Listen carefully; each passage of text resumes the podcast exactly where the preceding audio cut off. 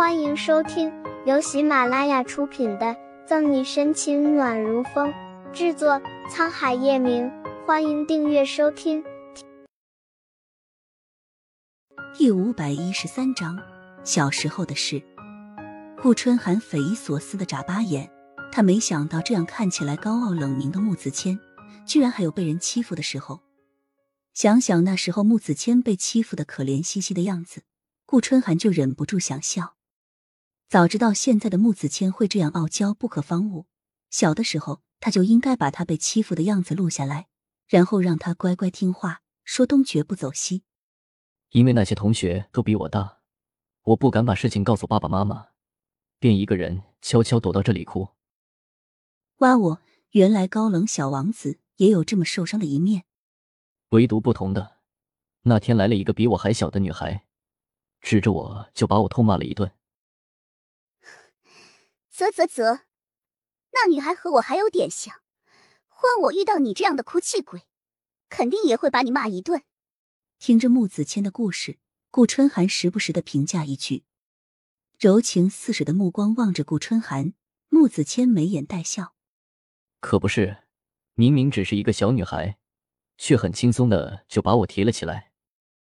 他威胁我说：“如果我再哭，就把我揍得鼻青脸肿，然后丢到后山喂狼。”可笑的是，我居然相信了，被他吓得一愣愣的。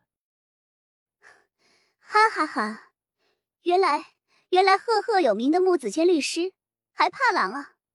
顾春寒终于忍不住了，放声大笑了出来。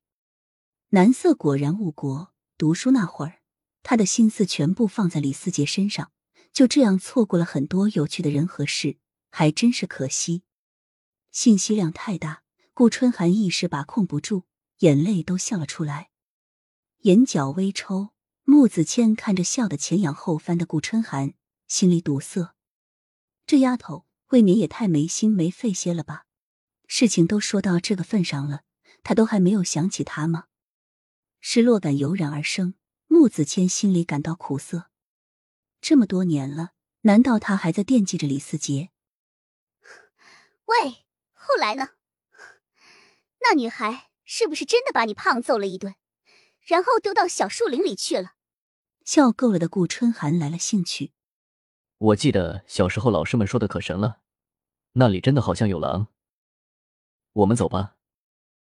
复杂的目光盯了顾春寒许久。穆子谦握住他冰凉的手，没有再多说。穆子谦，你话还没有说完呢。好奇心被提起，顾春寒恨不得穆子谦倒豆子似的全部把他糗事告诉他。奈何穆子谦什么都没有说了，就这样牵着手心里的人。迟了十多年的牵手，他在遇到他那天的时候就想做了。一路上，不管顾春寒怎么问，穆子谦都闭口不谈。只说总有一天他会知道的。穆子谦死活不说，顾春寒也没有办法。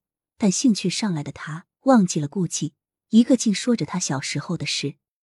顾春寒说到自己被欺负，开车的穆子谦黑如星辰的眼里升起心疼。在听他如何教训那些人哭爹喊娘的时候，他和他一样笑了。顾春寒和穆子谦出去。大晚上才回来的是沈西知道的，直到凌晨五点左右，他才勉强有点睡意，闭眼休息会儿，闹钟就响了。失眠一夜，沈西除了有点疲惫，精气神倒也还好。小西姐姐，今天我自己坐车去就好了，你先去上班吧。等沈西收拾好，准备喊林俊起床，才发现他自己已经起来了，正在吃早餐。沈西看了下墙上的钟。莞尔一笑，那好，你自己小心。晚上我回来的晚的话，让你春寒姐姐去接你。他早上还有个会议，的确没有时间送林俊去学校了。懒得打车，沈西自己开车，打开电台，就听见让他烦心了一晚上的新闻。各位听众朋友，大家好，这里是娱乐天天见新闻直播间，我是主播阿曼达。昨天晚上，据知情人士爆料。左氏千金左心言的儿子叶氏集团的小太子爷，在前天帮警察只抓了一名罪恶滔天的人贩子。左心妍和叶氏集团总裁叶晨宇一同出现在警局。本集结束了不要走开精彩马上回来。